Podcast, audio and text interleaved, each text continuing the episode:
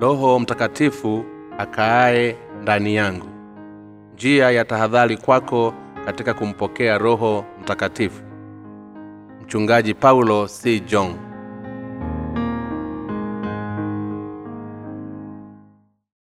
Roho mtakatifu hufanya kazi kupitia ahadi ya neno la mungu. Matendo sura ya kwanza mstari wa nne hadi mstari wa nane.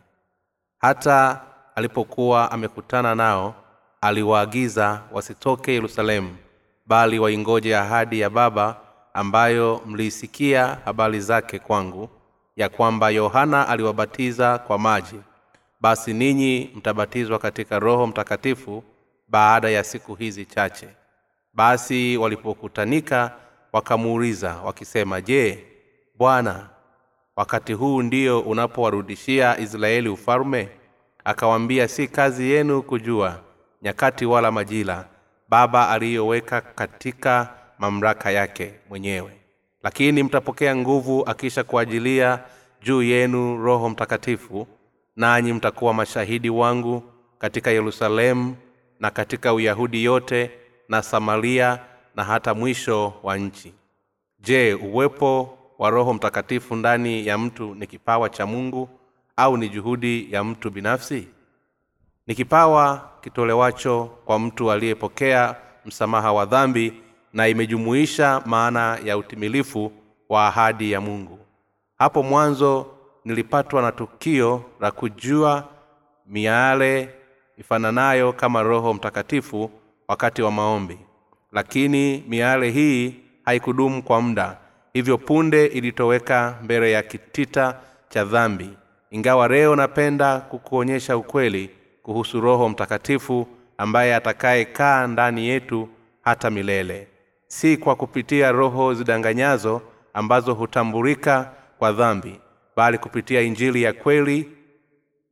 Roho mtakatifu nitakayemtambulisha kwako kwa kupitia ujumbe huu si kitu fulani unachoweza kupokea kwa maombi bali kupitia imani katika injili ya maji na roho tu napenda kukuongoza katika kupokea uwepo wa roho mtakatifu ndani yako.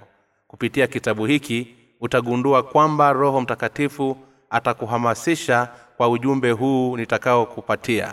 Ni hamu kubwa ya mungu kwetu kumpokea roho mtakatifu ndani yetu katika nyakati hizi.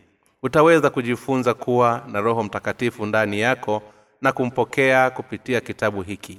Ikiwa kama kitabu hiki hakitoweza kukizi haja yako kikamilifu na kushauri usome vitabu viwili vilivyochapishwa nami hapo nyuma. Utaweza kupokea imani sahihi mbele ya mungu kwa kupitia vitabu hivi.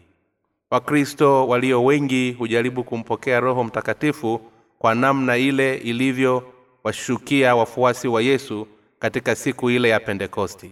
Wapo baadhi ya watu wamepata vitita vya fedha kwa kutumia njia hii hujidai kwamba roho mtakatifu ni kitu fulani kinachoweza kupatikana kupitia juhudi ya mtu binafsi. Hutamani kuona maono kutenda miujiza kuisikia sauti ya yesu kunena kwa lugha kuponya magonjwa na kukemea mapepo. Hata hivyo ndani yao huwa na dhambi mioyoni na wapo katika msukumo wa roho za shetani. Waefeso sura ya pili mstari wa kwanza hadi mstari wa pili hata leo hii watu wengi bado wanaendelea kuishi pasipo kujua kwamba wapo chini ya nguvu za roho wa shetani. Hiki ndicho chombo na uragai wa shetani anaotumia dhidi ya watu kwa kutumia kila aina ya njia kama vile miujiza na maajabu ambayo hakika ni kiini cha macho tu. Yesu aliwatuma wafuasi wake wasitoke yerusalemu bali waingoje ahadi ya baba matendo sura ya kwanza mstari wa nne. Kupokea kwa roho mtakatifu kunakofunuliwa katika matendo si kwa kupitia mazoea kujitoa au sala za toba bali kupitia kungojea ahadi ya baba kumleta roho mtakatifu kwao. Kile tunachopaswa kujifunza kutoka katika ujumbe huu ni kwamba uwepo wa roho mtakatifu ndani ya mtu hautegemei kupitia maombi ya dhati afanyayo hii ni karama ya mungu ambayo itaweza kupatikana pale tu kupitia imani kamili katika injili njema ya maji na roho ambayo baba mungu na yesu kristo aliyowapa wanadamu. Uwepo wa roho mtakatifu ndani ya mtu hutokea kupitia imani ya injili ambayo yesu kristo ametupatia. Mungu ametupa ukweli wa maji na roho ili kwamba tuweze kumpokea roho mtakatifu ndani yetu walaka wa kwanza wa yohana sula ya tatu mstari wa tatu hadi mstari wa tano. Neno ahadi ya roho mtakatifu hutokea mara nyingi katika agano jipya. Petro anaongelea katika mahubiri yake matendo sula ya pili mstari wa 38 hadi 39 juu ya ubatizo wa roho mtakatifu katika siku ya pentekoste. Ni ahadi ya mungu kutupatia roho mtakatifu kwa wale waliopokea msamaha wa dhambi kutokana na kuamini injili njema. Roho mtakatifu ni kipawa kilichomo ndani ya wale wote waliopokea msamaha wa dhambi zao na kujumuisha maana ya kutimia kwa ahadi ya mungu. Roho mtakatifu katika agano jipya si kitu kinachoweza kupatikana kupitia makubaliano kati ya mungu na watu bali ni ahadi ya zawadi toka kwa mungu. Hivyo roho mtakatifu ndani ya mtu kama ilivyoainishwa katika matendo siyo kitu kinachoweza kupatikana kupitia maombi. Matendo sura ya nane mstari wa kumi hadi mstari wa ishirini. Roho mtakatifu huja juu ya wale wote wanaoamini injili ya maji na roho ambayo yesu iliyotupatia. Yesu aliwaahidi wanafunzi wake kumtuma roho mtakatifu ili kwamba waweze kuwa naye ndani yao yohana aliwabatiza kwa maji bali ninyi mtabatizwa katika roho mtakatifu baada ya siku hizi chache. Matendo sula ya kwanza mstari wa tano. Hivyo mitume wake walisubiri kutimia kwa ahadi ya mungu kwa kuangalia imani za hawa walio katika bibilia ambao walipokea uwepo wa roho mtakatifu ndani yao. Tunagundua kwamba haya yalitokea si kwa kupitia juhudi zao bali kwa mapenzi ya mungu uwepo wa roho mtakatifu ndani ya wafuasi hao katika matendo haukutokea kwa msingi wa juhudi za kibinadamu au maendeleo ya kiroho. Kuja kwa roho mtakatifu punde juu ya wafuasi wa kristo kama ilivyoandikwa katika matendo kulitokea kweli kulikuwa kama vile yesu alivyosema siyo siku chache kuanzia sasa. Hii ndiyo ilikuwa baraka ya kwanza katika kipindi cha kanisa la kwanza kwa kuchunguza maandiko tunaweza kuona ahadi ya mungu iliweza kutimia si kwa kupitia kifungu maombi au kujitolea nafsi bali kupitia imani katika kristo yesu. Baada ya yesu kupaa waumini walimpokea roho mtakatifu kwa wakati mmoja. Roho mtakatifu aliwashukia wafuasi wa yesu gafla toka mbinguni. Hata ilipotimia siku ya pentekosti walikuwako wote mahali pamoja matendo sura ya pili mstari wa kwanza. Wafuasi wa yesu walikusanyika wakisubiri kutimia kwa ahadi ya mungu kumtuma roho mtakatifu. Ndipo roho mtakatifu alipokuja juu yao. Kukaja gafra kutoka mbinguni uvumi kama uvumi wa upepo wa nguvu ukienda kwa kasi ukaijaza nyumba yote waliokuwa wameketi.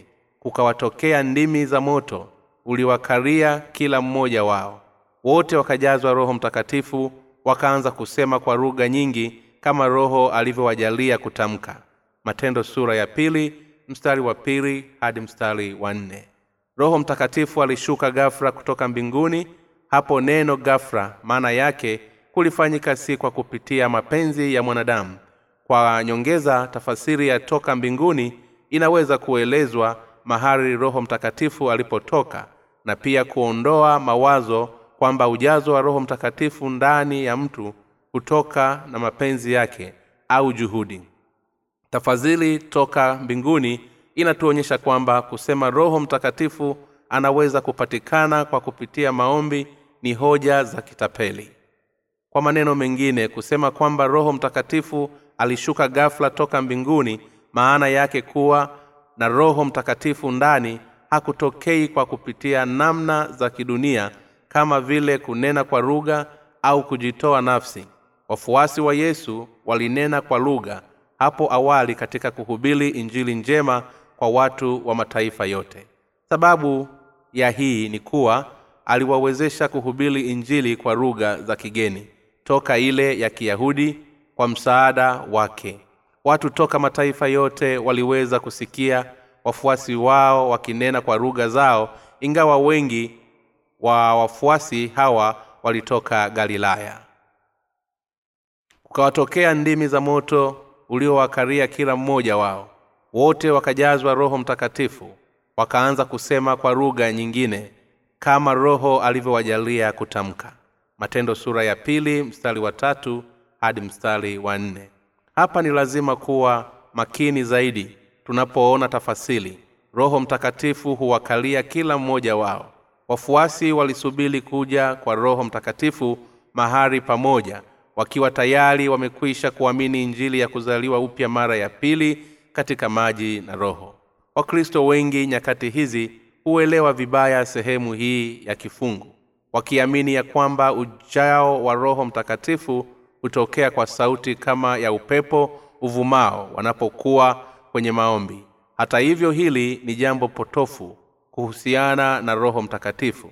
Litokanalo na upumbavu na kuchanganyikiwa na je roho mtakatifu hufanya sauti pindi anaposhuka juu ya watu? Hapana hakika hafanyi.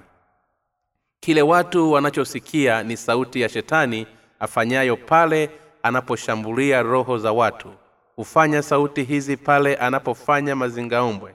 Sauti za kunong'oneza na miujiza ya uongo katika juhudi za waigiza watu katika kuchanganyikiwa kwa kusingizia kuwa roho mtakatifu. Watu wengi hupokea kwa kudhani mambo haya yote ni ishara na ushahidi wa kushuka kwa roho mtakatifu. Pia huzani kwamba roho mtakatifu huja kwa sauti kama ya shh, kama ya upepo mkuu. Wanadanganyika na mapepo kuja kwa roho mtakatifu kama ilivyoandikwa katika matendo kuliwezeshwa kwa kupitia imani katika injili njema tu. Imani ya petro walaka wa kwanza wa petro sura ya tatu mstari wa ishirini na moja ilikuwa ni sahihi kumwezesha kupokea roho mtakatifu ndani yake. Matendo sura ya pili mungu anataka kuweka msisitizo wa ukweli kuwa roho mtakatifu alishuka juu yao kwa sababu walikuwa tayari wamekwisha amini injili ya maji na roho. Lakini watu mara nyingi hudhani pentekosti ni wakati ule roho mtakatifu anaposhuka toka mbinguni kwa ishara zisizo za kawaida na tafurani za makelele. Na ndiyo maana nyakati hizi katika mikutano ya uamsho inaaminika kwamba mtu aweza kupokea roho mtakatifu kupitia sala za kurudiarudia kufunga kula au kuwekewa mikono. Matukio yasiyo ya kawaida kama vile kuwa na mapepo kuanguka bila fahamu kukosa fahamu kwa siku kadhaa au kutetemeka bila kujizuia hizi si kazi za roho mtakatifu. Roho mtakatifu ni nafsi iliyo na utashi kamili na kamwe haidhalau utu wa mwanadamu. Roho mtakatifu hana tabia ya kumdhalilisha mtu kwa sababu yeye ni nafsi ya mungu aliye na utashi akili na hisia huja juu ya watu pale tu wanapoamini maneno ya injili ya maji na roho. Matendo sura ya pili mstari wa 38 petro alishuhudia kwamba roho mtakatifu alikuja juu ya wafuasi kama ilivyotabiliwa na nabii yoeli. Ilikuwa ni kutimizwa kwa ahadi ya mungu iliyosema kwamba roho mtakatifu atawashukia wale wote watakaopokea ondoleo la dhambi kwa maneno mengine kuwa na roho mtakatifu ndani huja kwa wale wanaoamini ukweli kuwa yesu alibatizwa na yohana na kusurubiwa ili kuwaokoa wanadamu na dhambi zao. Hotuba ya petro ukijumuisha na unabii wa yoeli hutuonyesha kwamba yatupasa kujua kwa nini yesu alibatizwa ni kwa nini imelazimu kuamini hili. Kwa kujua ukweli huu ndipo kunakopelekea wakristo kumpokea roho mtakatifu. Je unaamini injili hii njema ambayo petro aliishuhudia? Walaka wa kwanza wa petro sura ya tatu mstari wa ishirini na moja. Au bado wewe unaamini upuuzi na mazingaombwe ya imani zisizo na umuhimu kinyume na injili njema? Je unajaribu kumpokea roho mtakatifu kwa kupitia juhudi zako kwa kuweka kando mpangilio wa mungu hata ikiwa mtu atamwamini mungu na kufanya maombi ya toba kwa matumaini ya kutakaswa dhambi zake hakuna njia nyingine ya kuweza kumpokea roho mtakatifu zaidi ya kuamini njili ya maji na roho. Je bado unasubiri kumpata roho mtakatifu ndani yako huku ukiwa huna ufahamu wa injili ya maji na roho? Je wajua maana halisi ya ubatizo wa yesu na damu yake msalabani ambayo hupelekea roho mtakatifu kuja ndani ya moyo wako? Ni lazima ujue kwamba roho mtakatifu kuweza kuwa ndani yako inawezekana ikiwa tu unaamini injili ya maji na roho. Ukweli wa roho mtakatifu kuwa ndani yako unawezekana kwa wote wale watakaoamini injili ya maji na roho. Tunamshukuru mungu kwa kutupatia injili yake ya maji na roho ambayo ndiyo pekee ituwezeshayo kumpokea roho mtakatifu ndani yetu. Mungu atubariki